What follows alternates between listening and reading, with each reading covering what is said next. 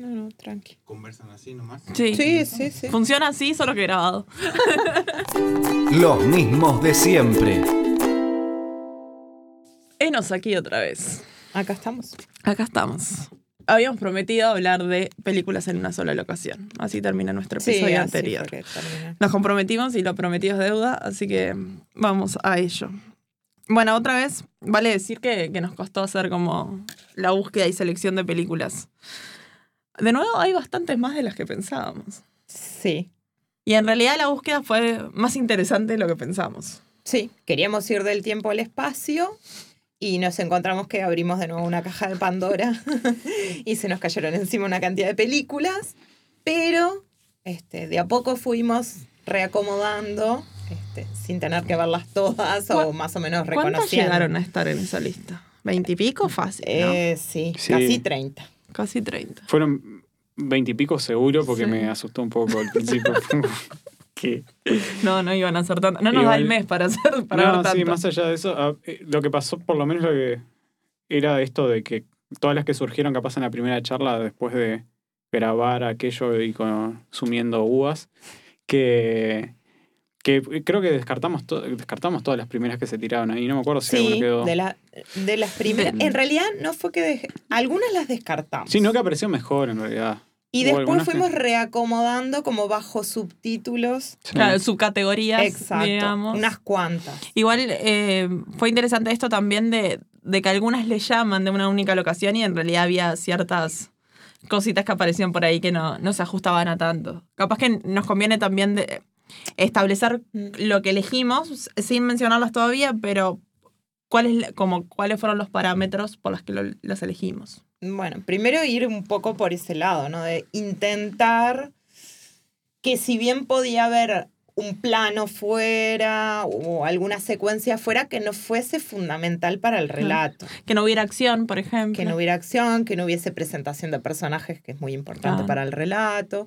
Y bueno, ahí ya fuimos acomodando bastante el panorama y descartando algunas. Me estaba otras. acordando que eras muy fan de poner canino en esta Sí, categoría. Se ve que tenía un muy mal recuerdo de la película porque tiene una cantidad de escenas que, bien, no, no son fundamentales para la trama, pero sí hacen al relato. Bueno, yo me había acordado de Tape, que al final tampoco quedó, y de Carnage, que descubrimos que la escena clave que da a todo el relato está al principio, está fuera de la- del apartamento. Ah, claro, lo de los niños. Eh, igual está Polanski, siguió ahí en lucha. Tenía Está- está varias opciones. firme. Bueno, ¿quieren decir que elegimos Vive y lucha Polanski. este, este podcast? Lo Pará, consume todo. No fuera de. ¿En qué lugar está Polanski? Estados Unidos no puede pisar, ¿no? Eh, no sé, sé que lo Em, echaron, hoy leía eso, que lo echaron de, de la academia. Ah, A él y a Bill, y a Bill Cosby. Qué No sé, la qué nota decía así. Qué gratuito el todo, de Bill todo Cosby, junto, viejo. aparte. En fin. Bueno, entonces, la primera película que va a dar pie al- a, este querido episodio es Rear Window, llamada. Eh, la ventana indiscreta. Sí, Ahí está, muy bien. Que es del ventana 54 y es del querido llamado Hitchcock. La segunda es una introducción que ha hecho Marx al podcast, porque como siempre ella se encarga de encontrar no estadounidenses. Salgamos del establishment. Exacto. Que es, Eh, de Guilty. que es el culpable. El culpable. Bien. Después tenemos- Película danesa, ¿no? Sí, Sí, danesa, danesa. muy bien. Y, y es medio reciente, 2018, 19, 2018. 18. Después tenemos, nos fuimos un poco más para atrás todavía, blanco y negro, una única locación que es un... ¿Cómo se llama? Clásico de clásicos. Clásico, clásico. Eh, 12 Angry Men, Sí, que es ¿Qué un es? estudio o algo. Eh, 12 hombres en pugna, o ¿qué era el otro? sin piedad. Sin piedad. Sin piedad. Que no nos Ah, gusta sin piedad. A mí no me gusta ninguno de los dos, eh, pero ta, había que buscar los títulos en español también por honor a, a Mario, que es el que siempre los tira, a mí me causa mucha gracia porque los, se los sabe de memoria. Y vale decir además, ya que citamos a Marius, que por lo menos por un tiempo va a estar fuera del podcast, por eso no escuchan su voz en este momento. Ahí está, y le mandamos un saludo. Sí, que, ta, que que lo supongo que nos va a estar escuchando. Está muy Y ocupado nos con muchas cosas, escuche. pero que no se escucha. más le vale que nos escuche. Etiquétenlo y todo esto así escucha el episodio. y por último, una Bueno, dijimos que Polanski vivía y luchaba en este podcast. Toca Polanski, que es la Venus de las pieles, y esto sí no puedo pronunciarlo en francés porque no, Ah, no, sé. no, bueno. Se, se pide disculpas por el caso. J'adore. Los mismos de siempre. O la absurda búsqueda de extrañas conexiones. Los mismos de siempre. hacer un entretejido Porque no todo es cine en la vida. Porque todo es cine en la vida. Los mismos de siempre. Contiene spoilers. Como decíamos, estas cuatro películas en realidad toda la acción o la acción, sí, toda la acción sucede en una única locación. Eh, ¿Quieren describir un poco estas cuatro locaciones? Bueno, ¿por dónde empezamos? Empezamos por Rear Window, que es la más atípica también y, y la que incluye más el exterior en el interior. Y es la que más también puede sorprender a alguien que no la haya visto. Eh, esto de la locación como un condominio. Porque decir un edificio, yo creo que si le digo a alguien joven hoy, un edificio, piensa en otro formato, en Sí, otra claro. eh, tipología de edificio. Y no va a pensar en, ese, en esa especie de pozo de aire o patio trasero que convoca varias ventanas al mismo tiempo. Sí, lo del, lo del patio interior, pero trasero para todos y que es como... Es una construcción media rara, que podría ser parte de la vecindad del Chavo y no de un edificio probablemente. Por eso. Está más Y cerca. aparte de esta cosa de que todos ven todo, ¿no? Por eso me da esa idea da como más de condominio, Sí, ¿no? y- Como y- de... Pero, y ninguno se siente incómodo. Yo eh, miraba y era como, pero ni, ni en pedo salgo a dormir al patio o a lo que sea. Es que eso, Seguro duermen que en, el- sonó. en, el- en la escalerita de emergencia. Tipo, bueno, nadie igual cierra las eh, ventanas. es esa, esa pareja tenía algún problema en particular, ¿no? Porque- pero cerrar las ventanas, tipo algo que... Bueno, Sí. y, y vale decir que es, es un fotógrafo que es de guerra o de, de situaciones más aventureras, Ah, sí. Que eh, Un National eh, Geographic. va. está lastimado, entonces eh, tiene una pierna toda enyesada, Ujú. entonces tiene que quedarse en su casa. Le queda la última semana encerrado en su casa con la pierna enyesada. Pobre. Eso es Rare Window. Eh, la segunda que habíamos visto era de Guilty. Bueno, es un policía. Sí. que después nos enteramos que está que cambió de lugar en la fuerza, digamos, y, y se tiene que atender llamadas de emergencia. Sí, en, en realidad en gran parte del relato, o sea, lo único que sabemos es eso. Es una persona que, que es policía y que está trabajando como en lo que conocemos como el 911, Local. más allá que en distintos países puede tener otro número, pero bueno, es el llamado de emergencia. Nada Ahí va. más. ahí va. Y estamos continuamente. En la central. No hay un aire, no hay un espacio. No hay un aire, eh, no hay música. A ese nivel, como... Y la actuación es realmente. Es que no, no es un cowork. No, no, No pero es no hay música, cowork, no hay música es en la un- película, creo que hasta el final, hasta los títulos. ni No, nada. por eso, pero es como Y el ese sonido del lugar teléfono cada vez que suena te pone como más... Súper sí, seria de 911, así, llamada de emergencia. Mucha tensión. Sí. No tienen una habitación con almohadas para dormir ni nada. Muy aburrido. No sabemos si Brandon podría trabajar ahí. Me No, muy aburrido. No, igual tiene un espacio como central en el que están la mayoría de las... De, De los que atienden, ¿no? Claro, de, de lo- de las distintas centralitas, digamos, que reciben llamadas. Y hay como un espacio privado que tiene menos mesas. Este, se ve que por si alguien precisa realmente Sí, Pero tener ahora una llamada aparte Ah, sí. o no sé. Este, pero, pero se muestra claramente esos, Mm. esos dos espacios, uno adentro del otro. Eh, eh, yo tengo. eh, a mí me volvió la cabeza esa película y me pareció increíble. Aparte, me vieron enseguida que la había terminado y era, quería hablar y había otra persona y no le quería quemar la película y era como, no, pasan cosas después. y era ¿Cómo llegaste vos a la película esta? Eh, una casualidad.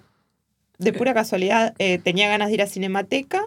Este, fue además este, justo de- después del, o sea, después del- de la apertura de Cinemateca este, en La su nueva. actual, Ah. claro, en su actual edificio.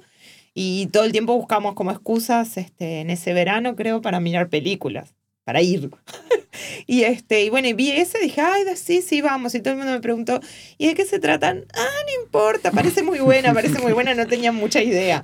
Este, si bien planteaba así como la consigna esa de, bueno, es un policía. Que atiende llamadas de emergencia. Sí, no, pero no, no sabía muy bien de qué iba. Sí, seguro. Y Creo me que no. sorprendió. En los trailers, yo los miré después, era. No, claro. No. Si vas por el tráiler, eh, te vuela No. la cabeza. Ah. Porque no, no, no está en nada de las partes del giro. Entonces Claro. es- No, es que el giro es, es- De hecho, yo la vi sin haber visto nada. Y, y realmente es. es- Sí, es yo, yo la arranqué a ver y, y nos íbamos a juntar después y, y yo no podía dejar de mirarla. Igual siempre llego tarde, pero no es excusa. Pero usen esta si quieren, como buena Esta excusa. funciona. Eh, esa esta- es muy buena. esta. No, me daba pena mirarla del celular. Era, No, no, no, no. No quería cortarla, además, Esto- era como nadie todo escuchó esto, nadie escuchó esto. Las películas, no, se miran en el celular. Depende de qué película. Sí, ahí va. La de Adam Sandler de Halloween no la tendría que haber mirado en una tele. No la tendrías que haber mirado. Period. Funciona igual, fue entretenida. Funciona, perfecto. Bueno, ¿Y qué más? las digresiones. Eh, 12 Angry Men. Ujú. Esta sí es la que cambia de espacio en algún momento, pero igual mantiene y sigue siendo toda en una única locación. Sí. El juzgado, el, no sé cómo Sí, muestran el edificio, El edificio. de justicia. Ah, el edificio de es justicia. Un edificio central de justicia, de los típicos.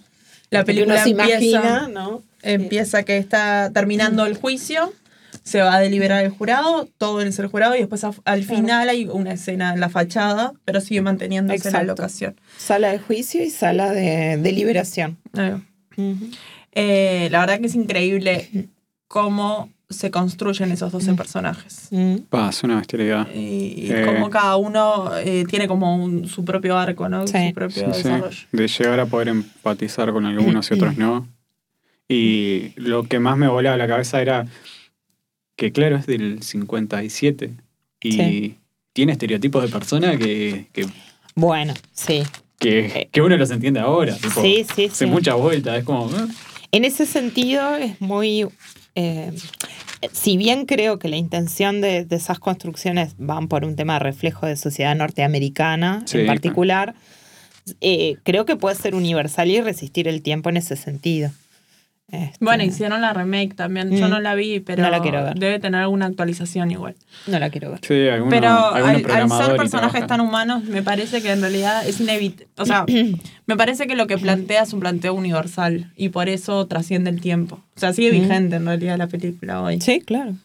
¿No? Como. Sí, no, por eso. eh, Era estereotipos que, claro, vos si sos en los 50, tenés como esta persona dibujada o algo de eso y prácticamente que conoces a alguien que se ajusta a alguno. Sí. Son 12, son un montón, ¿no? Pero en- quitando la parte de las profesiones que tienen y eso, pero sino más o menos de sus ideales que tienen marcados que se ven ahí mientras que, Mm. que deliberan, eh, es como muy, muy actual, ¿no? Sino como que la gente no, no cambió, no, no tenía fecha de vencimiento sus ideales y, y siguen más o menos en la misma. Bueno, y lo que está pasando socialmente, o sea, está reflejado ahí. Lo que está pasando hoy socialmente está reflejado ahí también, me parece. Hay, hay como personajes que, que hoy, es eso, podrían estar diciendo, no exactamente con esas palabras, pero lo mismo hoy con, con los problemas que, que está habiendo Sí, también. sí. ¿no? Bueno, más No. en Estados Unidos que sigue funcionando el mismo sistema, ¿no? De- Sí. Sí, de justicia Sí. en Justicia. algunos, depende de los Sí. lugares. sí. Pero yo qué sé, el racismo que trata la película, la discriminación, el, el asumir que porque es un chiquilín de determinado contexto es no sé qué. Al prejuicio. Claro, por Sí, eso sí, es sí. como, en realidad eh, me parece que es bastante universal en, en su, en su Sí, planteo. Sí.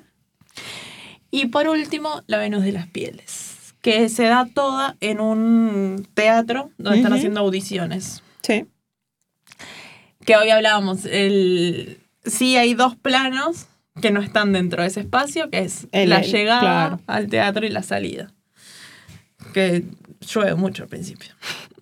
Sí, sí, ahí, se- no, en realidad en el, en el traveling es el inicio, y se viene la tormenta y bueno, se desata adentro, es ellos Mm. estando adentro y, y después es eso de la salida. En un Eh. momento hay como un trueno para, para sacudir las cosas, ¿no? En el medio, adentro del teatro.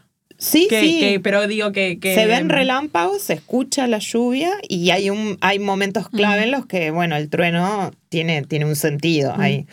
Este, no, y también tiene sentido es- esa mm, como esa textura o esa imagen que se le da al ingreso y a la salida, este, porque le da ese componente como, como un poco raro, mágico, extraño, algo extraño va a pasar ahí. O sea, yo vi ese inicio y dije, algo raro va a pasar ahí. Creepy, creepy, creepy. Bueno, y a ver qué les parece. Tengo propuesta para hacerles para hablar de Mm. estas películas, aunque hemos hablado ya, entramos bastante. Eh, ¿Les parece, si pensamos en, en esta propuesta que habíamos hecho de películas de una sola locación?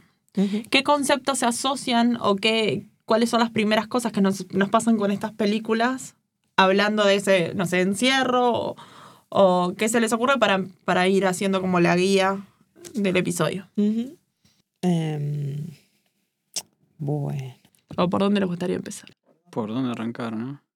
Bueno, sí, me dejan hablando sola. eh, No, hay un tema ahí con, No. el, con el espacio y con la gente encerrada que más o menos lo venimos viviendo medio de cerca, por lo menos este año, o por lo menos conocemos cuentos o vimos de video en YouTube de gente mirando por la ventana como el vecino paseaba el perro y le gritaban o aplaudían, tipo Italia y esas cosas. Que, Acá también aplaudieron. Sí. Qué triste. Qué triste. Bueno, ta, no importa. Pero así como había pasado con el Día de la Marmota, que era como que estaba medio en boca, tipo, no sé si la gente mucho tiene la ventana indiscreta ahí guardada, o la vio en algún momento, pero podría ser una escena de pandemia. Sí, sí, Sí, sí, claro. seguramente. De- La necesidad de ver al otro haciendo Bueno, algo. De alguna forma los celulares oficiaron de lo mismo que oficia el lente de este hombre en la película, ¿no? Como No, fue la, fue la ventana, todo. Virtual. Yo, yo sentía que mi computadora era una ventana al mundo entre los Zooms y los no sé qué. Y el patio del fondo, ¿cuál era el fondo que usabas en Zoom? Ese es el patio del fondo. Bueno, y mm, está bueno eso y me parece que también está bueno ver cómo en cada una de estas películas el hecho de que sea en una sola locación altera o no o influye o no la historia. Porque algunas es un mero, es un mero recurso quizás y en otras realmente va construyendo y, y a- y aprieta, digamos, ¿no? Sí. Con- confina la historia. Sí, es que en realidad creo que en general también pensando en esa lista y los descartes que hicimos o, o, bueno, esa reorganización este, de clasificación de películas, también tiene que ver con que es un desafío, por un lado, el que sea una sola locación, este, porque, bueno, reduce la cantidad de personajes, reduce la acción en cierto sentido, permite el desarrollo de otro tipo de acción, pero la acción, acción como la entendemos, digo, bueno, se reduce. A su vez, desde el otro punto de vista, también este, como beneficio reduce los costos de producción. Este, entonces digo, por un lado es un beneficio, porque es una película chiquita, en cierto sentido, pero también es desafiante. Y, y creo que muchos directores también se lo han planteado desde ese lugar, ¿no? Quiero construir una historia o me gusta esta historia porque me permite trabajar una sola locación. Como algo minimalista y, Sí. y supongo que los productores que deben encantar las películas de una sola locación. Puedo decir que sí. Más, más económica, más- No sé si es más económico, eso no lo No, más económica. Pero no más sé, allá de eso, no, sí, en realidad, y Supongo que al actor de, de, de Guilty le pagaron sus buenos pesos porque Sí. es una bestia, ¿no? Pero Sí, claro, y, y de hecho trabaja toda la película. o sea, ese- que no es lo mismo que cuando tenés varios personajes y distribuís diferente. Pero mm, eh, más allá de, de como de las categorías de producción o, o eso, un presupuesto Mm. más amigable, digamos. A mí lo que me impresionó, y por eso también valoro mucho el trabajo de The Guilty, es poder mantener la atención Mm. durante toda la película estando en una única locación. Bueno, pero ahí es cuando entra en juego eso. Creo que las historias que se desarrollan en una sola locación obligan, porque por eso son el desafío, obligan a trabajar muy bien el guion. O sea, si el guion no es bueno, no resiste una sola locación. Y ahí no hay vuelta. Sí, sí. Se Eh, cae, se cae la historia por sí, algún lado. De hecho, de algunas que quedaron afuera, pone Carnage y. No sé, por ejemplo, que es una vi que, que me gusta, es una situación. que, por más que no está en esta, que es una situación de dos parejas hablando y que arranca con que se están yendo y te tiene, no sé cuánto dura, debe durar 80 minutos seguro la película. Y la tensión está ahí y podría ser una reunión de parejas en una casa de las que Mm. alguno fue alguna vez y son de lo más aburrido, pero esta película es una bestialidad a poner. Es que a no ser por la Venus de las pieles, las otras son, son realidades del día a día, digamos. Sí. eh, mal o bien, en realidad. La Venus de las pieles la saco porque en realidad tiene algo- lo que hablamos hoy, ¿no? Tiene como algún elemento más mágico o más de, de- de otros recursos que, que no, no son tan naturalistas, no sé, realistas. Eh, bueno, ¿y qué más podríamos hablar? ¿Algo más antes que nos vayamos al segundo bloque? Eh, no, vámonos. Vámonos. Bueno, Los mismos de siempre. Entonces, estamos hablando eh, del vínculo del- de la locación dentro de, de cada una de las películas. Entonces, me parece que está bueno también empezar como de, de más a menos, digamos. De más afuera a más contenido. Eh, empezar por Rear Window, que, que el exterior está presente, no solo con una llamada telefónica como es en las otras películas, sino que lo vemos y es parte de la historia y de hecho lo que propicia eh, el nudo de la situación está afuera. ¿Cómo sienten ustedes el espacio en cuanto a, no sé, la claustrofobia o el encierro de este personaje, del protagonista? Bueno, eh, también está muy marcado por eh, la construcción de ese personaje, ¿no? Un hombre que está acostumbrado a vivir viajando, trabajar todos los días, este, de aquí para allá, como sin destino fijo, porque además ese tipo de fotógrafos es bueno, mañana te dicen, Sí, sí. ah, mira, creo que mañana te vas para Somalia. Lo- lo- Ay, ¿en serio? ¿Cuánto? Un mes. Sí, a sacar fotos en el lago, no sé qué. Me, me causaba gracia que lo pintan como especie de héroe- héroes o algo de eso, ya desde esa época, porque películas más acá adelante, me acuerdo cómo es esta, la de Ben Stiller, que creo que escribe y dirige él, eh, La vida secreta de Walter Mitty, que es un tipo que Ah, siempre está imaginando que hay, hay otro personaje que es un fotógrafo, que es el fotógrafo que Time es la revista, Ah, sí, eso, que también es el héroe de él. De- Sí. Por lo menos en su cabeza vive todo lo que le gustaría. Está bueno porque él en un momento le, le pinta todo este universo a ella, a, a la, no sé, a la muchacha que lo pretende, y, y le dice, no, ¿y qué te- ella le dice algo como, ¿qué te pretendes que, pretendes que yo no puedo hacer eso? O, o alguien me lo vendería con ilusión, no sé qué, no, es que te lo estoy vendiendo con ilusión, esto es mucho peor. Claro. Mucho, y, y lo que le está pintando no es nada Sí. hermoso. Sí, que creo que también hoy, hoy que decías, este, en realidad no se especifica fotógrafo de qué, sabemos eso, de que es un típico fotógrafo así como de aventura, Sí, igual él, exterior. él en, su, en su relato habla como un poco de, de guerra o alguien le dijo, mira que no sé qué pasó, que, Sí. que alguna, alguna expresión le dicen que, Y- que como por lo menos que corre riesgos de vida. Sí, sí. Porque y, en un momento, le- o, o lo de la pierna, no sé bien.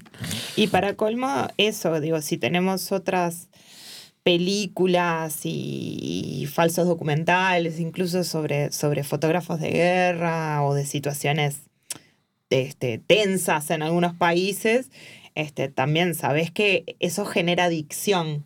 O sea, se vuelven personas sin vida personal, sin vínculos fuertes, este, porque genera una adicción terrible. Eso de, yo vivo así. De la aventura En, en realidad la casa la tienen como para parar un poquito y, y volver. Y, y igual no es casualidad que sea fotógrafo el personaje y que después toda la situación se, se desarrolle él mirando a través de su lente. Mm. ¿no? Es, es como lleva su vida Claro. aún encerrado en su casa. Esa es su mirada No del sabe- mundo. Mm. Exacto. No, no sabe mirar el mundo de otra forma. Este, y entonces al estar ahí encerrado, bueno, ¿qué tengo, qué puedo Sí, sí. hacer? Bueno, chusmear a los Buscar vecinos. Igual es medio fácil de chusmear, igual. Eso, Bueno, sí.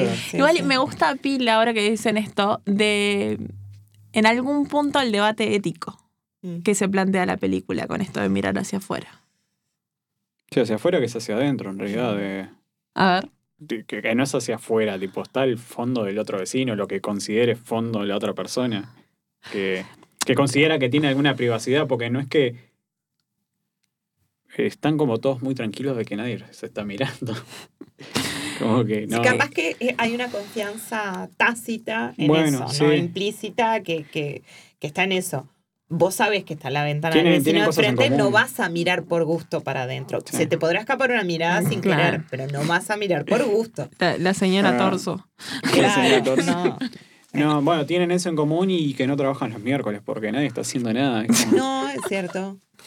Es cierto. Bueno, hacía calor, era verano. Son dos profesiones igual que, que sí, que pueden tener mucho en casa o tiempo Freelance. libre. o Sí, hay varias de en casa. El pianista, la, bueno, la bailarina. Mm. o- Muy hippie todo.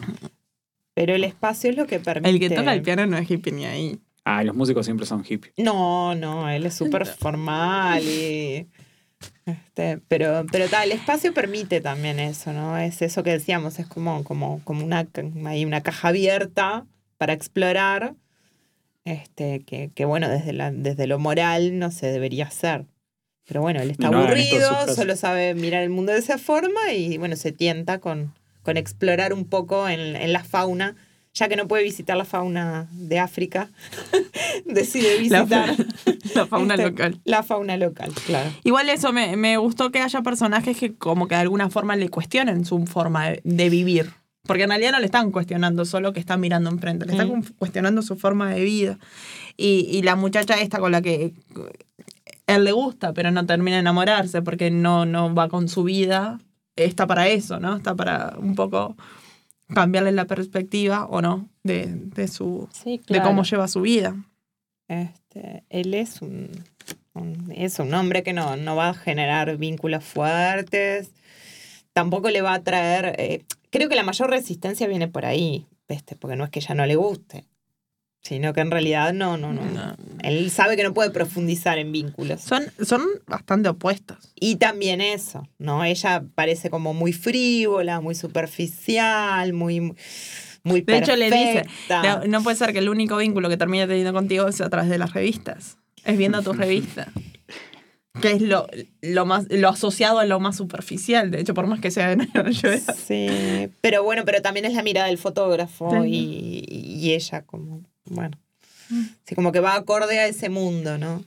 ¿Y, y les pasó de, mm, de sentir como el claustrofobia o la limitación del espacio? Eh, a mí no me generó tanto el efecto No. ese de la claustrofobia, sino al revés, como el tema de la exposición. A ver. Este, mm, hoy vos comentabas esto de mi computadora se convirtió en una ventana al mundo. Sí. Y a mí me pasó el efecto contrario. O sea, si bien muchas veces disfruté de la ventana al mundo y de ver gente, este, por ejemplo, los conocí a ustedes, mejor, digamos. Este, pero también por muchos momentos me sentí invadida Sí, claro. en mi casa. Y- Sí. Y, bueno, y e- ese sí es el efecto que a mí me generó. Eso de la, de la invasión, de la intromisión en, en casa, en lo que estoy haciendo, en mi privacidad. Sí, a mí me, me vuelve loco. Eso, no podría vivir ahí. No de esa manera. seguro. No, no, claramente. Y menos dormir en el, en el coso escalera. Pero ahora que decís esto, vieron que al principio la forma en que nos cuenta quién es el protagonista, Hitchcock decide hacer como un traveling por toda la casa. Mm. Y ahora que vos decís esto de la invasión de privacidad, el espectador también asiste al recorrido de su casa. No solo ve la de los vecinos porque la vemos a través del lente de- del protagonista, sino que recorremos también su casa. Mm. O sea, hay como un doble juego, digamos, en el que nosotros estamos viendo todo y, y se encargan de que lo veamos todo. Sí. De que, de que nosotros también veamos esa, esa ventana trasera, digamos, a la casa de él. Es que la, la presentación de él es bastante fuerte, eso de cómo está él, cómo ves co- cosas, datos de la casa, esto de la revista, la cámara rota, no sé qué, La el rota. yeso, el nombre, o sea, en realidad te enteras del nombre no porque alguien se lo diga ni porque él lo diga. Y con un texto muy cínico, además. Este- Acá yacen los, los huesos rotos de Elvis Jeffries. O Este, sea, es, es una presentación Sí, muy particular. cinismo. Es, es divertido. Eh, yo no me acordaba de. mm, O sea, digo, yo la había visto hace muchísimo tiempo. Este, capaz que la volvió a ver en algún momento, pero no, no recuerdo específicamente. Pero ta- al, al tener que volver a verla, lo que me retumbó en la cabeza es el final de un poema de Baudelaire, uno dice Baudelaire no tiene nada que ver, pero justamente es el poema al lector y termina diciendo, este, hipócrita el lector, este, mi hermano. Y, y- y me parece que Hitchcock te está diciendo lo mismo. Este, mi queridísimo espectador, so- sos mi cómplice en esto. Si yo soy boyerista, vos también. Es que sí, la película es eso. O sea, es inevitable que el espectador no se reconozca en él. Porque no deja de ser que cuando vos miras una película estás viendo una ventana a algo. Sí, sí. Y en A la un vida punto de vista de algo. Claro. Sí, sí. Al menos O desde un lado la estás viendo, Claro. te, te estás parando de algún lado. Sí. Y, y nada, y me, me gusta igual, de alguna forma, que la película sea como una reflexión sobre el cine también, Mm. en ese punto de vista. Sí, sí, el tema de la mirada, la construcción a través de la mirada. Mm. Este, Y por ejemplo, ¿qué, qué mm, ya, y para seguir con Rare Window, hay una escena muy particular que ya al final, ya todo el mundo sabe que spoileamos, así que puedo Sí. ir por ahí. Sí, ya estuvo la alerta antes. Ya estuvo. Se puede decir todo. antes, durante y después. Em, cuando, el, cuando el asesino se da cuenta que él es el que lo está mirando y un poco esto y lo va a buscar. ¿Se- ¿Prestaron atención cómo está contada esa escena? Por culpa de ella. ¿Se da cuenta? bueno, ¿no? sí, sí, sí. Y la, la escena del anillo. Por lo del anillo, Sí, por eso, porque sí. le señala el anillo, el tipo empieza como a, a- a atar cabos rápidamente y bueno. Bueno, en un ¿cómo? análisis que veía, además decían como, eso además es el, el pedido de matrimonio de ella. pero Claro. en do- es el Claro. doble sentido que se ponga ese anillo. Claro, ella. sí, sí, sí. Igual, más allá de eso, él va a buscarlo a él. Ah, Sí. eh, perdón, el asesino va a buscar al protagonista. Sí. ¿Vieron cómo está contada esa escena? O sea, nos mantenemos igual adentro Mm. y es a través de ruidos y él que empieza a, a, digo, a percibir que se está acercando. Pero es de una tensión que de hecho está muy bien narrada y me sorprendió. Sí, sí, porque digo, digo, para la época me parece que está súper bien contada. Que, que digo que ese, ese efecto no, no muere al día de hoy. No, claro. Este, por más de que hayas visto millones de películas con otro tipo Bueno, de efectos. ¿Y qué lo salva? ¿Y quién lo salva? Con las bombitas de la cámara. Es genial. Es lo más nerd que puede haber. nadie, nadie en la vida se va a salvar así. Bueno, capaz que con algún depredador, pero después. Con un ser Pero humano digo, difícil. Eh, Está bien, usó lo que tenía a mano, pero no deja de Con ser. ese ser humano, aparte, porque estaba así, me decís, yo qué sé. Igual el efecto que se agarraba los lentes y después apareció todo rojo y se agarraba los lentes. No, Ah, está bien, ok. pero. Eh, Eh, no, y- pero igual. Esa parte igual de, de romper como, como. Porque hasta, hasta cierto punto venís dudando y caes en eso de, bueno, esto más o menos se puede explicar.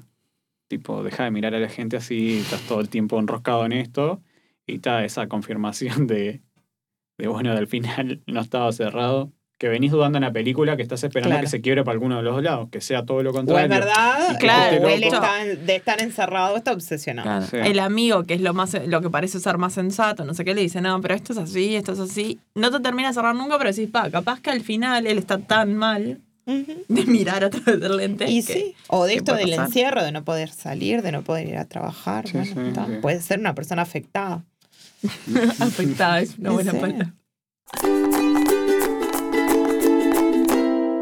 Bueno, nos vamos a 12 Angry Men, que es la, que, la otra que tiene algo de afuera. Algo de afu- Algo, así nos vamos encerrando a poquito. Sí. ¿Cómo, cómo ven la, la determinación, digamos, o lo que provoca el encierro en esta, en esta película? Sí. A, a mí primero me encantó eso del, del plano para mostrarte el edificio, porque además es un plano vertical, que insiste en lo vertical, ¿no? Como esa cosa de, este es un lugar respetable. Eso te iba a decir, sí. Te mete ahí, es, bueno, este es el lugar de la justicia. Entramos. El, cine, el cine de, de- de esa época, por lo menos, tiene muchas películas eh, como glorificando Claro. el derecho y todas esas Sí, cosas está- seguimos que en el código Hayes. le dan, Sí, claro, Claro. sí, sí. a uno le dan ganas de ser abogado y esas cosas. Es un, es un recinto sagrado, Sí. desde algún punto de vista. Y además eso, la verticalidad insiste como en eso, ¿no? Como, Sí, lo majestuoso, ¿no? mm, sí. Y, Y de ahí pasa el relato a construirse en el juicio. Estamos Sí. en la sala del juicio y bueno, y ahí se va desarrollando. algo que, que yo me había notado que me resultó particular es que en realidad la película no se trata del juicio. No, Porque toda película que es de un juicio, vemos todo el juicio y el desenlace. En Claro. realidad esto es el, el jurado deliberando. Que no, no es menor, ¿no? Es como empezar lo que, por lo que parece el final y recién está empezando la cosa. y también es la trastienda, Sí. ¿no? Bueno, eh, generalmente en las otras películas es un accesorio, el jurado está ahí. Claro, por eso. Y Sí. ta, no pasa la nada. serie. Sale y entra. Sí. La serie es Con infinita. suerte. Matlock. es Ay, tipo, en no. realidad el jurado lo único que ves es que entra, de- dice cuál fue el veredicto y se va. Se Viste, con. Matlock yo quería ser abogada. Yo de, de algún lado vine a Ay, ese mal. yo también tenía el mismo Matlock, trauma, qué. Ah, tenemos Matlock la misma era- patología todos, ¿hasta qué edad? No, no Yo como hasta que tuve que decidir, eh, hice humanístico y científico, de hecho, porque no sabía. Imagínate lo de abogado. Confesiones. Sí, Imagínate lo de abogado. me hubiera ido bien porque estaba, no importa. Sigamos. No. Entonces, el espacio de, de estos 12 señores Mm. con mucho calor en una única habitación. Bueno, eso está bueno, ¿no? El efecto ese que sentís de pasar de la sala del jurado a la salita en la que les toca deliberar, que eh, cuando la ves en realidad no parece tan reducida, pero claro, son 12 personas. ¿Se te reduce adentro. con el tiempo de la película? Eh, eh, arranca con eso, ¿no? De pasás de un espacio enorme a un espacio mucho más chico. Mm. Cuando terminan de ingresar todos, se te vuelve más chico, porque claro, hay gente que lo Son ocupa. 12 Sí, personas. Pero a su vez, cuando trancan la puerta, el, el oficial, este, de, de- que no me acuerdo cómo se llama el cargo, pero es el, como el Mm, oficial, ¿no? Que tiene la orden de cerrar y trancar esa puerta. El que les da la información cuando la piden. En esos Algo pocos así. segundos, me parece que ya se achica más. este, y bueno, y claro, después con el pasar de, de, Sí. de esa transición Como se entre va ellos. calorando todo, es como Claro. falta el aire.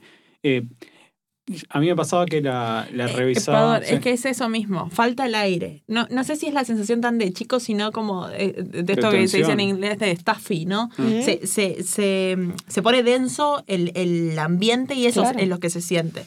Me parece que, que como el encierro va por ese lado, no, no por, por tanto por lo chico del espacio, sino por cómo se llena ese espacio. Sí, sí. Perdón. Me- no, no, que me pasaba que, obser- tipo, estoy como revisando un poco eso de antagonistas y esas cosas, de, de interés mío nomás. Y me pasaba en esta película que trataba de buscar cuál era el villano. Y de hecho, el espacio es como un poco irónico que la decisión más importante se tome en un lugar tan inhóspito para ellos, tipo, Mm. porque ni el ventilador anda y se llueve y está todo mal en esa habitación. Es como, y están decidiendo sobre una persona. Debería ser un lugar un poco más amigable para que no los saque del juego y que tomen la decisión, capaz que alguno lo más rápido para irse de ahí adentro, ¿no? Es como, Pero también tiene que ver con esa construcción de, bueno, no, no van a jugar ahí. No, ni es un trabajo del siglo XXI. O sea, es un lugar serio, con sillas Mm. incómodas. Este, en, Todos la, en la que alguien, mesa. claro, en la que esa gente tiene que sí, decidir gente el que no se destino eligió de otra estar persona, ahí, no, punto. nada, sí. Y es una obligación civil.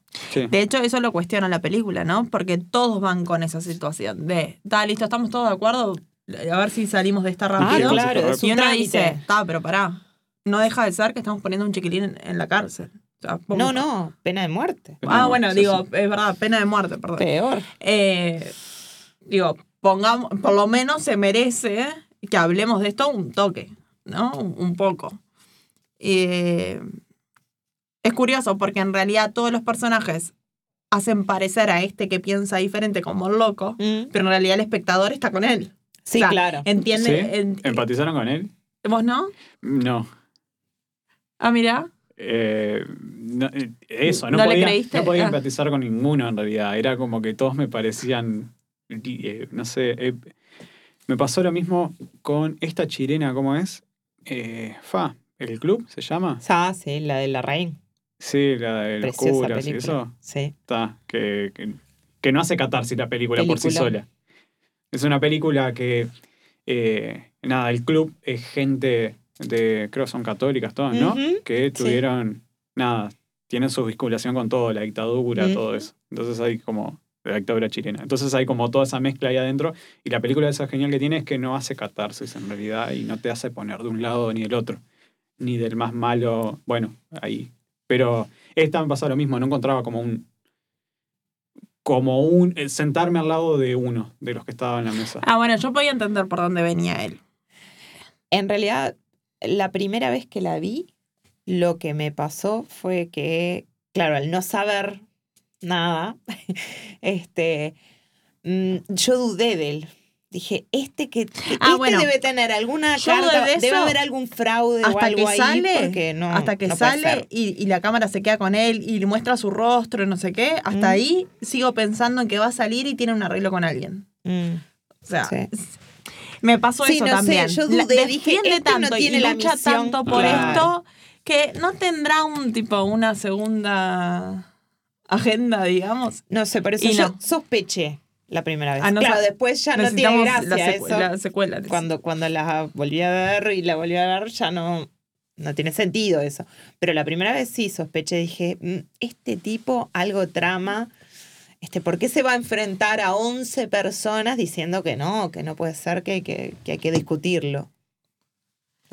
Igual, me parece que está bueno también eso de, de que ponen tela de juicio o, o- o cu- cuestiona esto, ¿no? Él está convencido de que no pueden mandarlo directamente a la pena de muerte, sino que hay que hablar un poco de esto. Como, no voy a mandarlo hasta que no, hasta que no esté 100% convencido de que es un criminal. Mientras haya duda, hay duda. Como... También es, es una reflexión de, de cómo se asumen las cosas, ¿no? Porque todos empiezan diciendo, este, este caso está claro, todo el mundo ya sabe que no sé qué. Me, me parece que, que es como eso, es, es interesante ver, o por lo menos la reflexión me parece que hace que de lo rápido que, que, que asumimos algunas conclusiones. Sí. Y después desde ese otro lugar de una segunda mirada en la que ya no cabía la posibilidad de dudas, puede haber eso, una posibilidad de empatizar con ese personaje, salvo Brandon, salvo Brandon, porque decís, bueno, alguien tiene que hacer justicia, Claro. alguien tiene que ser serio en, en 12 tipos, tiene que haber uno que Igual- sea serio. Es tan raro porque no sé si a ustedes les pasa, pero también es pensar, ¿están estos 12 tipos decidiendo por la vida de alguien? O sea, ¿están va, así? ¿Esto era. funciona así? Sí, y- Bueno, nuestro sistema de justicia no tiene nada que ver con eso, por No. eso es que nos resulta como tan, tan No, pero más allá, más allá de eso, como esta realidad Por eso de eso que, se hace de que el capricho, o si tengo que ir a ver un partido, decido esto rápido, ¿no? Como de, la banalidad. Bueno, bueno, pero por eso digo, nuestra educación este, jurídica Sí, y claro. judicial no va por ese, ro- por ese lado. O sea, por en, en Uruguay, por ejemplo, la única obligación civil este, más marcada que tenemos es ir a votar porque es obligatorio. Claro. Pero sí, ciudadana, digamos. Claro, ahí va, desde ese lugar, ¿no? En Estados Unidos este, no es así, en Estados Unidos al revés. Digo, bueno, ahora tenés el, el voto no es obligatorio y sin embargo tienen esta cuestión de, de, bueno, en algunos estados te convocan como jurado este, y sabes que te sacan de tu casa con un bolsito, te llevan a un hotel o a no sé dónde a quedarte y te- ahí estás todas esas, por lo menos una semana a veces este, o más, este, con, con pendiente el juicio hasta que se resuelve. Este, y bueno, y sí, es parte de, de la educación ciudadana. Sí, sí, sí. Los mismos de siempre. De Guilty. De Ildi tiene por lo menos dos habitaciones.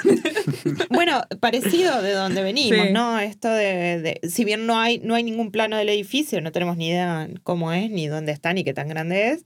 Lo único que tenemos es una oficina bastante grande y amplia, este, en la que hay alguna puerta que comunica, pero no sabemos ni a dónde. Este, están todas las mesas, las ubicaciones ahí de, de, este, de las centralitas de llamada y sabemos que hay otra habitación más pequeña, como más privada. ¿A dónde va Este. cuando se le termina el tour? Exacto. Eh, ¿Cuál es el contacto, el contacto con el exterior? En la película. Y bueno, tal, las llamadas telefónicas que son eso, son todo lo que pasa. Sin llamadas telefónicas no, no hay ni momento gracioso de alguien que se cayó, ni no hay nada. El, y ahí y está la parte exterior de él, de por qué está ahí, que lo van soltando ahí con cuentagotas. Y de incluso que llegamos a saber eso de su vida personal fuera del trabajo, que como que intenta justificar lo, lo que pasó con capaz con eso, no, no se cierra. Y de hecho en el punto que corta es él llamando a alguien que no me acuerdo quién llama al final, ¿no? Lo llama a Eh, ella, ¿no? A la, a la mujer Creo de que él. sí. No, no es al socio que le dice, al socio no, al, al compañero de amigo- patrulla. Al Al amigo sí. que Al compañero de patrulla no que le dice que vaya el otro día. Ahí va. Em, no, pensaba en eso, en, en cómo, cómo esas llamadas construyen mundos en esta película. Mm. Porque está más allá de- del giro. eh, a través de esas llamadas, cada uno, y con eso, no solo con el diálogo, sino con, con los sonidos, y se va imaginando un montón de cosas que de hecho nos imaginamos lo que él también Sí, se sí, imagina, hasta que nos muy damos cerca cuenta. de él, lo que pasa. Hasta que Claro. nos damos cuenta que, que- Pero igual que estamos cerca de él, tipo, ponerle con, con la ventana indiscreta, no juega con que, que ninguno duda que, que hay otra alternativa. De hecho, el giro, por lo menos a mí. Creo que igual no estás tan cerca porque la, no, no hay tanta intimidad con el protagonista. O sea, estás cerca, Mm. lo estás Sí. siguiendo a él, estás viendo, tratando de, de ver lo que él piensa, lo que él mira, lo que, bueno, está. Pero acá estás demasiado con él. Pero mira, pero igual detenete en los planos. Imag- acordate de un par de escenas. La cámara está sobre él. Está- O sea, el, el- yo me, me ponía a pensar en eso, en cómo mantenía la tensión con la cámara. Y en realidad, tanto los cortes como, como los valores de plano son súper cercanos. Y cambia de lugar, porque no es todo un plano secuencia, que podía haberlo, Sí, haberlo- podría haber ser. sido. Pero en realidad hay muchos planos que, que estás con él, pero estás casi ah, a medio metro de él. Para mí también De hecho, escuchás la conversación sí. con él. Pero tiene que ver, bueno, Que esa podría va. haber sido otra decisión también. Por ahí va. A mí me parece que el sentido de la vista es un sentido que te permite una cercanía, ¿por qué no? Porque yo así identifico algo o a alguien, pero no necesita de tanta cercanía. Sin embargo, el oído es la intimidad de la persona. Entonces, si yo estoy en lo que él escucha, estoy demasiado cerca de él. Claro, entiendo. Mm. Sí, sí, sí. Estoy con él. O sea, no hay Es forma, que no me podía, puedo mover de ahí. podía haber sido todo a través de su reacción con esas llamadas, ponele. Y en realidad no. Ah, Nosotros, sí, de hecho, escuchamos, cuando ella le dice estoy secuestrada, la escuchamos a ella Sí. con esa voz. Aparte, eh, No, está, bien gastar la plata en él, en subirle el volumen a llamadas. Totalmente. Yo quiero saber cuánto cobró ese hombre. Porque se merece No, todo. no, no, no, no tengo ni idea del presupuesto, pero es una bestia, es como... igual vos no, vos no habías leído que, que que era el de presupuesto, presupuesto era bajo. reducido. El sí. presupuesto bajo pues el primer A mí me da largometraje de curiosidad ese director de Mola. ¿En Mm. cuántos días? Para- la la, de Lumet también es la primera película de él? No, Largo, no sé. No, No, no creo. No, ¿no? no, No sé. creo. Pero la de Moller sí. Este, no, y otra cosa que es importante en eso, ¿no? Si bien la cercanía excesiva con él no te permite ver un fallo en sus hipótesis, porque estás todo el tiempo con él, es también lo que te permite vivir de esa manera la tensión. Porque si bien la tensión está construida por la situación, por la locación que acompaña y todo eso, la mayor parte de la tensión la vivís por él. O sea, él es el que sostiene todo eso en la película. Sí, sí. Este, Bueno, de hecho, se- capaz que si supieras en realidad que un poco de su interés es como de, no sé, emparchar o de lo que hizo y por qué está ahí, capaz que le irías de otro lado, de, de un poco más de distancia, de, de, nada, porque lo que hizo, tipo, lo marca, eh, por lo menos te determinas al lado que el personaje eh, eh, está intentando lavar culpas o de algo, o por lo menos distrayéndose de lo que tiene que afrontar al otro día. Es como. Esa. Yo no sé si lavar culpas o redimirse. Sí, redimirse, no sé. Eh, porque no. Yo que, creo que quiere hacer las cosas bien. Por eso no, no es que quiere la. Ah, acepta que se equivocó de alguna manera, ¿no? Te- Claro, por eso. Me parece que quiere hacer las cosas bien. no le salen otra vez. Pero. A mí me da esta cosa como de, de empecinado. Y también ahora que hablábamos de, de la cercanía y, y como la presión de la cámara, digamos, sobre él y el, y el espacio sobre él, pensaban que hay un montón de cosas que se están dando a nivel interno Mm. que también te las transmiten así, ¿no? Hay, hay, hay todo un proceso que el personaje vive internamente a nivel mental y sensible, digamos, a lo largo de la película, que me parece que también es, es, es acompañado con, con el trabajo de la cámara o, o- o de, de- de la construcción de este único espacio. Sí. Y en lo auditivo también, porque a su vez esas llamadas que construyen un mundo fuera son las que te permiten construir a él como personaje saliendo de el policía ahí sentado tratando de resolver una situación de una llamada. Mm. Este, lo que lo construye como persona también son esas llamadas y la ida y vuelta y, y- y eso, el empecinamiento, el error. Este, todo eso, porque no es igual la primera llamada al amigo o compañero este, que, No, que no, las no, otras. no o suenan sea, igual, obvio. la, la primera es realmente para asegurarse si va a ir a, a declarar Sí. por él y si va a estar bien. Mm. Por eso le dice, ay, tomaste, tomaste, te dije que no tomaras, como diciendo, ya está nervioso. Este, si va a tomar la noche anterior es porque está nervioso. Este, No, está muy bien. Estaba buscando igual eh, eh, 12 hombres en pugna. Mm. 12 hombres en pugna. Es su primer largo. Ah, Ah, claro, mira. es el primer Sí. largo. Es ópera prima y, y nada, de, de Guilty también es la Sí, ópera sí. prima. Que no sé qué habrá hecho después, pero sería interesante saber en qué anda ese muchacho. Creo que por ahora Sería nada. muy interesante. Este, ah, sé Contando que ha monedas trabajado para la mucho en cortos, Ah, este, pero en el largometraje es el único por ahora. Y qué bien castineado estaba el protagonista. Podemos hacer una vaquita para él, ¿verdad? pa. Para, primero ponen, podemos hacer la vaquita para mis películas y después vamos a, le damos a Moller. Vamos en orden. No sé cómo le habrá ido. Quiero saber ahora de números esas cosas, pero el productor supongo que debe estar re Entra a contento. numbers.com. Gastó. Eh, bueno, y la veno de las pieles, esa sí está encerradita, encerradita en el lugar. Sí, es un lugar grande. Como, bueno, Eso es lo que tiene bueno, es un lugar grande, pero se va achicando en la medida que se va se van obligando a trasladarse al escenario. Cuando, cuando ya se trasladan al escenario y se instalan ahí, bueno, ahí es cuando se va como achicando la historia. sí, me gusta que juega además con que uno se va y después que se va el otro y al final todo igual se sucede ahí. En Carnage pasa un poco eso también. Sí. Que parece que. Y no. Eh, bueno, porque es lo que te permite esto del encierro, esa idea como del encierro, ¿no? De... De jugar con los límites del espacio, ¿no? Sí. Exacto. Carnage es. está- está- eso está muy bien. Se están yendo, tipo, y nunca se van. Todo el tiempo Bueno, se al están final yendo. estamos con el fantasma de Polanski, estamos dale a hablar de las dos películas. Lo que pasa es que Carnage está muy bien. La- sí, no nos va a dejar hacer otro Y tiene- episodio con tiene- Carnage. No, sí, tiene sí, como así. es. eh, ¿Cómo es que se llama el actor eh, que está en Tarantino? Que, que Eh, trabaja en Waltz. Tarantino, ¿cómo es? Christopher Waltz. Waltz. Ah, sí. Es, es una bestia. Sí. Y ahí el personaje que hace está divino. Y es abogado además. Todo cierra. Todo cierto. Está. Chao, Carlos. Eh, Eh, ¿Querés hablar de, de nuestro protagonista que es Polanski? Bueno, y, y en realidad esa, esa locación en particular lo que no solamente permite sostener el relato en el sentido, sí, obvio, son audiciones, se están haciendo en el mismo lugar en el que se va a llevar adelante la obra, sino a su vez el espacio del teatro es mágico. Eso es lo que tiene. O sea, siempre. En el teatro sucede magia.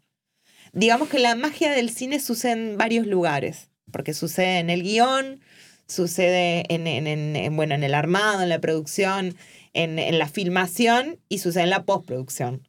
Sin embargo, en el teatro es, si la magia no pasa en ese momento, no pasa. Sí, yo pensaba también en que elegimos Rare Window, que es como un homenaje al cine, y que estaba esta que era como un homenaje al teatro también. Mm. Em, y también lo otro que me pasaba es que al final, cuando, cuando este muchacho queda un poco atado, que, que están solos ahí, y ahí soy súper consciente de que están solos ahí, Claro. ellos dos. ¿No? Como que la película te hace en un momento súper consciente de que están, que eso, que están solos. Sí. Sí, sí, aparte con esa, con ese halo de, de, de, de lo de la tormenta y, Y me como la pregunto eso. atmósfera, ¿no? ¿No, ¿No les llegó a pasar que, que hasta dudaron de si todo esto era real? Porque si solo ellos dos lo viven. No, yo dudé de si ella es real. Bueno, Él no, él es real. Él está ahí, quiere hacer una obra de teatro, Pobre. se- se morfó todo el día con actrices que eran un desastre, que no daban ni ahí con, con el personaje. Y, viene esta que parece tener poca clase, poco todo. Viene esta que es una ordinaria, llega vestida como una prostituta, no sabemos por qué, Con el collar de perro. este, toda mojada. Sí, sí, por eso. Este, toda mojada. Es insoportable. Hasta el timbre de voz es insoportable. Este, y sin embargo, cuando le da así los segundos de oportunidad, se transforma. No sabemos cómo, pero se transforma. Y es la perfecta. Es eso, no es la magia del teatro, te hace esas cosas. Te hace convertirte. Y, y es una burra, pero no sabemos cómo se sabe todos los parlamentos. De una obra que se supone que no se publicó. no solo eso, analizó además la obra, la, La novela adaptada, claro, y además le retruca y tiene poder para retrucarle y con razón, digamos, Exacto. sobre lo que trata la novela. Sí, una mirada muy eh, feminista y actualizada de, de la novela y de la obra. Feminista y Polanski en la misma oración. Bueno. Eh, ¿Y qué más respecto del espacio? Respecto al espacio, no, bueno, eso es, es como, es como clave eso de también ellos, ellos arman las escenas, ¿no? Van como, van como construyendo de a poco. O sea, se les genera como ese, de- del momento mm, em, audición pasamos al momento puesta. Sí. ¿no? Vamos construyendo y, y él se copa. O sea, bueno, lo que pasa es que ella también tiene unos recursos que son maravillosos. Se saca ese maquillaje horroroso de, de, de, No, de súper prostituida a, bueno, lo acomoda, se acomoda el pelo, saca un vestido que no se sabe dónde, pero hay un momento incluso fundamental, porque él se empieza a abrir, bueno, intenta algunas escenas más, pero ella le dice, ay, me encanta, bueno, en el Shark Dog, cuando le dice, me encanta, tenés que seguir haciéndolo. Y después cuando él empieza a decaer de nuevo el ánimo, le saca esa chaqueta que decís, ¿de dónde pudo haber sacado la Sí, sí. chaqueta? Y es otra Este. cosa, ¿no? Es como las mil pieles. Botones. Una- Claro, no. Eh, a mí lo que me gustó es que los límites entre la apuesta, digamos, y la realidad, Mm. O sea, por momentos no están. No. Y, y me parece que está muy bien logrado eso, como en un momento están hablando y están discutiendo si la obra no sé qué o si los personajes no sé qué, de pronto son ellos de Mm. nuevo. Y, y- y las discusiones son reales y no. Mm. Como, como este juego constante me, me parece, me pareció interesante. Y, y lo otro es cómo van cambiando los roles entre los dos. De, de Sí. niveles de poder. Te marea Que eso habla la, porque- la, la novela claro, también. Te marea mucho porque perdés un poco el hilo de, de cuándo cortan. ¿Cuándo cortan? Este, Sí, e- sí. Ella es la más marcada capaz con eso, ¿no? Este, porque, porque es muy extrema la diferencia entre Sí. Madame Van y, y ella como personaje de Que la también se película. llama banda. Eh, Bueno, ese- ella se llama Banda. O sea, es como. Eh, y, mm, y también eso que vos decís, la progresión de cada uno hacia un lugar distinto de, de dominación este, Sí. es muy bueno. Igual es casi coreográfico la manera que se llevan los dos de la vuelta a la posición. Es como. Sí. Muy tipo. Es lindo verlo. De cómo se van dando Sí, vueltas. la puesta en escena de la una- película. Sí, ni que hablar. Y ahí es, es cuando nos arrepentimos y dijimos, ¿por qué no la usamos Ah, en el cierto. episodio de ficción dentro de la ficción si era perfecta? Por Y cierto, bueno. escuchen ese episodio también, ya que estábamos, pasamos chivos. También. Eh, sí, ficción dentro de la ficción todo el tiempo. Todo el Y tiempo. aparte, justamente lo de los límites está, está bien para. porque no se notan. No, Y me parece que está, está muy bien. no, maravilloso. Bueno, cuando hagamos ficción sobre la ficción 2, parte 2. Parte 2. Y sí, en algún momento nos va a pasar. No sé en qué temporada. Pero ahí. en la 25. Ah, no. Eh, ahí la agregamos. ¿está? Está. Nos quedó pendiente y, y le dejamos por ahí. Ahora que estábamos hablando, había algo que yo había traído al principio que era ver un poco cómo afecta o, o si realmente aporta o, o cambia la historia lo de la única locación y lo estaba pensando ahora en esta película. Mm. ¿Qué hubiera pasado si salían del teatro? O, mm, ¿Realmente cambia la historia? O, o- o al revés, ¿no? ¿El recurso hace a la historia? Ah, yo creo que sí, porque es eso, es la, la magia está ahí. Sí, sí. Ella fuera del Ese teatro. es el poder de las tablas, ¿no? Es Claro, como sí. una cosa así. La magia está ahí porque es la- el, el- el- exacto, el lugar mágico del teatro, el tener el escenario ahí, todos los recursos están ahí. Eh, también la situación de la llegada tarde en el lugar, porque digo, por eso él está solo, no tiene ni Mm. asistente, ni hay otros No, actores, sí. ni nada. O sea, es como. ¿Y a las otras? Eh, a mí como me pasó de, de que en un principio las que pensamos de una locación sola, yo por lo menos se me hacía la cabeza eso de como de claustrofobia, de Mm. gente no queriendo estar ahí por lo menos y eso. Eh, no sé, la que está con el eh, enterrado con el celular, Ah. ¿cómo es? Pobre. Ah, Buried. Bueno, que Enterrado, de hecho, soy yo. En- sí. Sí. no, bueno, está. Eh, que no que pensé primero en ese tipo de películas. Mm. Y, y estas no, el espacio no los está sofocando. Bueno, eh, en 12 hombres en pugna se va volviendo más presente eso, pero en las otras no. No es. eh, no sé, es como forma parte de. Deja de importar, de hecho, el escenario de alguna manera. Mm. Bueno, fue la Sobre primera etiqueta que separamos de aquella gran lista de películas. Las que tenían como un encierro obligado, ¿no? Como que había algún agente externo, extraño, yo qué sé qué, que los obligaba sí o sí a estar como encerrados. Y que en otras películas no necesariamente Mm. era obligado. Pasaba esto de como que parece que me voy, pero no me voy. Este, pero, pero pasa como algo más del argumento de la película y no necesariamente tiene por qué ser como esto de no, realmente hay una prohibición de salir. Mm. Bueno, Sí, sí. en la ventana indiscreta sí pasa, ¿no? Bueno, No, hay por- una limitación. Claro. Pe- pe- claro, pero digo, no es, eh, no está atrapado. No, o sea, no. Porque si no, también la idea de atrapado, de encierro obligado, te, te lleva a un tipo de relatos, Sí. a un tipo de historias. Este, y eso es complicado, porque si no siempre nos vamos como a eso. O, es de, o tiene que ser medio género de terror, o tiene que tener como suspenso, pero no sé, eh, como, como con un Bueno, carácter. Eso era algo también de, de estas películas, ¿no? Yo estaba revisando los, los géneros de cada una. No elegimos ninguna comedia, Nos pusimos un Pero poco... estas son lindas, Ah, si que tienen fue- lindo Pero guion. estas son lindas. Son lindas y tienen muy buen guion todas. Todo está muy justificado. Ah, sí. Todo es. Eh, bueno, hicimos un- una selección Divinas. high class total Ah, en lo este que pasa es que el episodio. episodio pasado nos excedimos. Con el amor y la nos pusimos comedia y un- la... Claro. Un poco con algodón de azúcar. Veníamos Sí. de, de meter una de Tom Cruise a. Violenta después- y apocalíptica. Claro. a- al amor. Igual en hasta en esa había amor. ¿eh? En todas las, todas las películas son de amor. Bueno, No en la ventana no indiscreta hay amor. Sí, Claro. Claro. De muchas formas. eso. por cierto. No hay comedia, pero hay La cantidad de chistes sobre el matrimonio que hay en esa película Sí. y, y lo no funcional que es. Sí.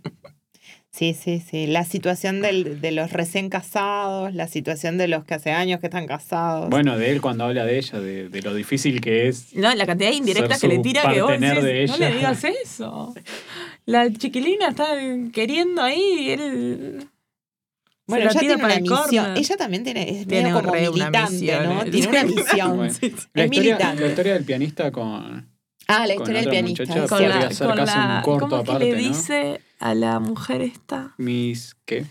La señorita. Miss Lonely Heart. Lonely Heart. Lonely Heart. Me- eh, Parte de eso, me encantan Él los es nombres de cruel. los Él es personajes. cruel. No, bueno, pero me gusta. es Bueno, como pero esa el, cosa. el juego ese de que la música al final le.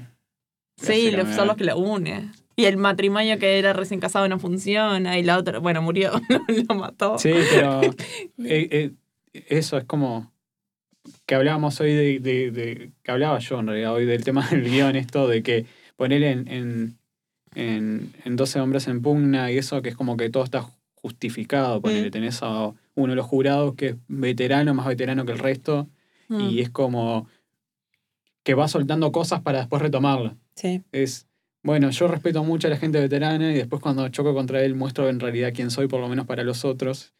Eh, después en, en, en The Guilty, eso de ir soltando de a poquito la información personal para que vos vayas cerrando. Sí. Ahí va como cerrando el personaje que, que lo hace con cuenta gotas y está de más. Y está, ni que hablar del giro. En la ventana discreta de, de eso como de, de espejos, ahí como de cierta simetría. Sí, los dobles. Ahí va, sí, ahí va. De, Que hablamos hoy, sí. Sí, sí. De, de la pareja que no le está yendo bien en su matrimonio y el del otro lado que no quiere ser esa pareja. Mm. Sí. Eh, Igual es, y él, claro, él ve en todo eso un reflejo de lo que no quiere ser. mm, Pero que no quiere hacer nada de todo eso. Entonces, ¿qué quiere? ¿No? También. sí, y hay un Porque él está muy cómodo de Sí. su postura juzgando, porque de alguna forma juzga, eso no funciona, mirar los que se recién se casaron, no sé qué, porque hace caritas. ¿no? Sí, sí, sí. Y todo así. Sí, pero no elige nada, en realidad está como ese intermedio. Y hay un poco de inseguridad, de hecho, cuando habla de que es difícil estar con ella, tipo, Sí. Ella es con demasiado perfecta. que es, claro, que es demasiado para él, hay como un tema de inseguridad y también de... Sí. Sí, sí, eh, hay, hay ahí mucha, mucha cuestión personal puesta en los comentarios de. Mm. Este... No, yo ahora me quedé pensando. Mm, En mm. realidad la Venus es una comedia. Bueno, Es una comedia negra. dramedy. Es Dramedia. una co- no, es una comedia negra. Para mí eh, sí, le puso sí, todo el, el- Le puso- le puso todo el color para que vaya más para ese lado que para el otro. Sí, sí, sí. Yo creo que sí. Es Sí, te, te saca un par de risas. Sí, Es simpática. sí. A mí igual ella me descoloca constantemente. Como ¿Desde qué lugar? de eso, de, de, de- Ah. de- de su polifacetismo. Ah, no sí, Sí, sí, sí, sí. Y es, es mucho para una persona sola, es como, concentrado. Sí, sí, los quiebres esos que ella hace son Ya muy de- fuertes. De entrada es mucho ella. Sí. O sea, es mucho, mucho todo. Y él es nada. O sea, él. él- Él es él. bueno, Él es él él. es Polanski. No. Claro. La Bueno. gente del teatro está rota. Eso ¿Cómo es que no? de Es- todo esto. Sí. sí, sí. Ah. Sí. Es- Tranquila. Por eso es en Francia, si en Estados Unidos no hubiera pasado. No lo dejan entrar, creo. Así que. Bueno, esa fue una de las excusas para que fuera la no, mujer. lo quieren. Yo no se la creo. O Ah, sea, de, de- de que fuera alguien que hablara con mucha facilidad Ah. francés. Vamos.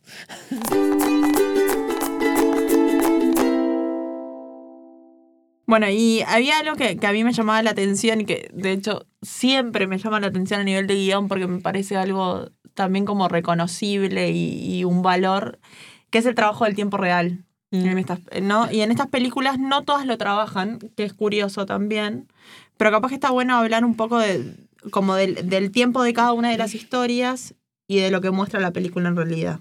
Mm.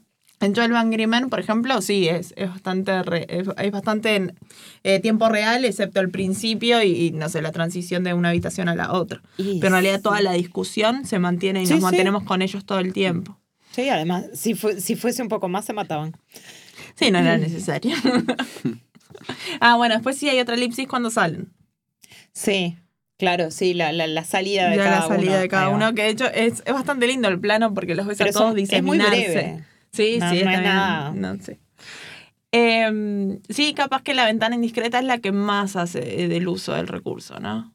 Sí, creo que sí, porque en realidad este, la Venus es eso, es un, como una gran secuencia, este, desde que ella llega hasta que, bueno, hasta que, hasta que supongo que se va después de que lo deja ahí.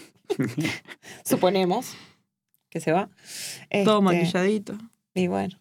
Y, mm, y en The Guilty también es toda la secuencia desde, desde que arranca la, la- el trabajando. O sea, él, lo, lo encontramos a él trabajando hasta que se va, Sí. sale por esa puerta. Y que hace horas extras porque en realidad su turno terminaba antes y nadie entiende cómo él sigue ahí. Mm. ¿Qué más del, del- de la única locación? No, a mí me parecía entretenido mirar eso de la construcción de los personajes, este, de, de cómo, de cómo salvo en la Venus, que, que bueno, es esa pareja, este, ese par de personajes este, centrales y punto, y el resto del personaje, digamos que es solo el espacio, a, em, eh, a tener, por ejemplo, en The Guilty, que hay protagonista, hay personajes ultra secundarios de reparto que son los compañeros de trabajo en ese momento. Aparte, viene esa cosa también impersonal, ¿no? De él no pertenece a ese lugar y me parece que también está construida Sí, esta, sí. de Que- ese modo, está de porque pasada, capaz que habría otro, otro relacionamiento o confianza. Alguien se hubiese, hubiese dejado la vincha, se hubiese parado y le hubiese dicho en algún momento de desesperación, pará, ¿qué te pasa? Nadie le dice nada porque él es No, extranjero. es, sí, eso, es apotroposo total. Exacto. Él Mm. es extranjero, él no pertenece a ese lugar. Él está ahí porque está ahí. Y además, está de pasada, tampoco es alguien nuevo que se va a quedar. es el último que- día, ya saben que es el Ya último está. día. Pero además también hay como una un sentir distinto entre Sí. el policía de la calle y el, y el que está en Él el- se siente también de otro pozo. Sí, ¿no? obvio. Hay una cosa como que no se termina. No sé, me parece que hay en algún momento que se sugiere que él está cruzando límites. Está, o sea, Claro. como que no está. res- Él está ahí ya, ya porque se mandó una, digamos. O sea, tiene que ceñirse a las reglas y no lo está haciendo. Bueno, tiene ese problema que hace las cosas personal. De hecho, la Bueno, verdad que claro. se manda es por llevar cosas personales Claro. a ese momento, Por por más que fue un intento, un instante, y después eh, en esto de, de ponerse como su principal objetivo resolver eso, cuando hubieron más llamadas esa noche probablemente. Sí. Mm. Y, y que los secundarios realmente en esa película son los personajes que llaman, los que Mm. no le conocemos la cara, sabemos la voz. Mm. Este, y bueno, y su historia. Este, esos son los secundarios que, que ayudan a construir este, todo el relato. Y em, en el caso de, de, mm, de 12 Angry Men, eh, ahí el asunto es interesante porque también, digo, tenés, tenés bueno, como, como todo ese cuerpo de personajes.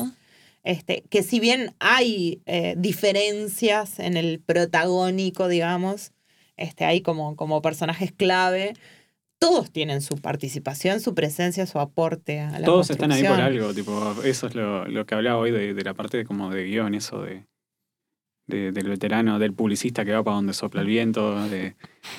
El rol de publicista. Es que A mí me distraía porque cada vez que iba a hablar se ponía los lentes. Me, me- me distraía un montón. Y bueno, es parte de la construcción Sí, la del, personaje. Bueno, imagen, eso que ¿no? hablábamos Quería- también de, de que cada uno de los personajes tiene muy marcado quién es. Si bien son jurado uno en, el, en, en los créditos, digamos. Se, ven, se ven bien marcados. Y me gustó, hoy que hablas del jurado 3, Mm. cómo lo hacen constantemente hacer lo que él dice que no. ¿no? Ah, sí. cómo lo hacen pisar el palito, digamos, todo el tiempo. Y me, me parece que está buenísimo porque eso también demuestra que, por más seguro que estés, las cosas no necesariamente es así o podés estar errando.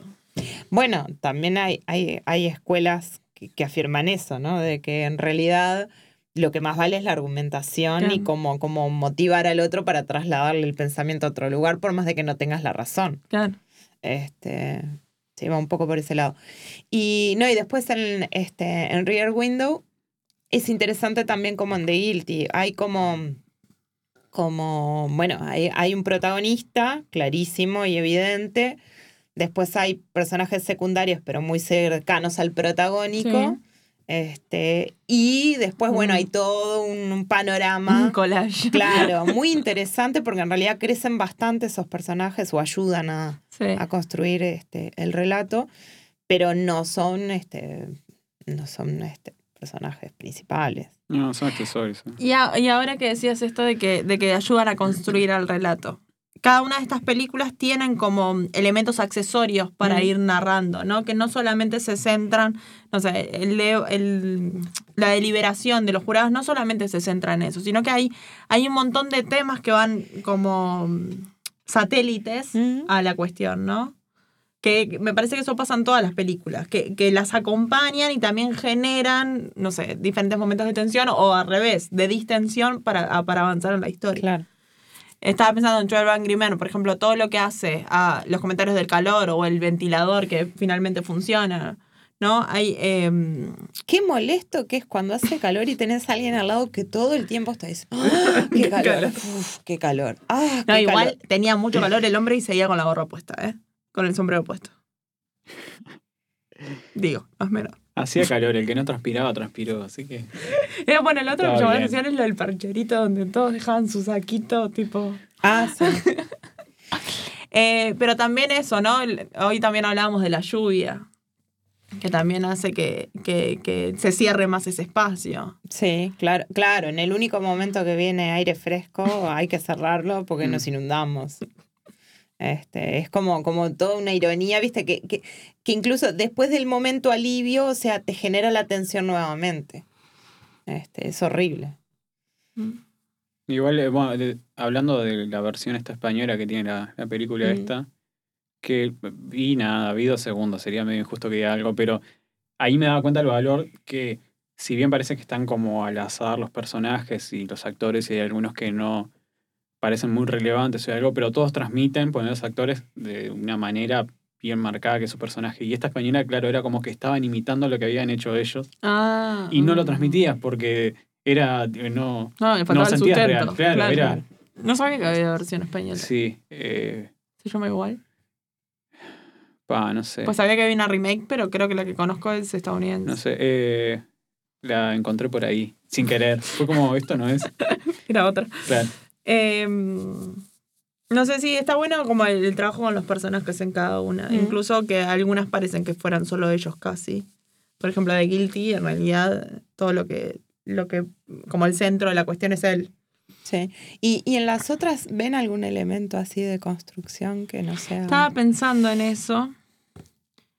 En, bueno, en, en Venus capaz que es la llamás por teléfono con la novia, ¿no? Con, o con la pareja, no sabemos qué es. Sí, que son en momentos fortuitos. No, o sea, son re contra re que te pensados. Eh, y me parece que eso hace que le agregue como un dato más. Yo sé, cuando ella inventa todo esto de que en realidad es eh, detective privada, ¿no? Que un poco porque ya la conoce. No sé, esa- esas eran las cosas que a mí me daban a entender que había como Mm. una agenda detrás de todo esto y que no, ella no era simplemente una actriz que está audicionando para un papel. Ella juega mucho, o sea, ella le hace el espejo con la llamada, la primera Sí. llamada de la novia, ella dice, ay, no, estaba hablando con mi novio. Sí, sí, y la segunda vez también. Ay, no me acordaba la segunda. Claro. Sí, sí, es como algo que. Y también esa cosa de. Entre ellos, de un poco tensión sexual, un poco, ¿no? Que también ella que se pone celosa, porque ¿qué? Porque la llama la novia, ¿no? Como hay una cosa Claro, ahí. porque hay un in- eh, en realidad hay una interrupción de ese momento mágico. Claro. O sea, lo, lo que interrumpe es eso, de la atmósfera, digamos, Claro. que se rompe Sí, con, de hecho, sí. con esa llamada. Sí, sí, ya voy, ya voy, no te preocupes. Estoy acá todavía. Bueno, en Rare Window puede ser un poco la historia romántica, en realidad. Que acompaña y va a la par con, con todo la- el policial, Mm. digamos. Y hay algo que, que estaba leyendo que yo no lo tenía tan claro de, de Hitchcock, que es que mm, vincula todo el tiempo en esa película al amor y al crimen. Mm. Cuando hay una escena que a mí me llamaba pila la atención, que ella está tratando de besarlo y él lo único que hace es hablarle del caso. Como, ¿no? Eh, Está queriendo tener un momento acá y el tipo sigue enganchado en, a ese nivel. ¿no? De, de- de que siempre están vinculados una cosa con la otra. Sí.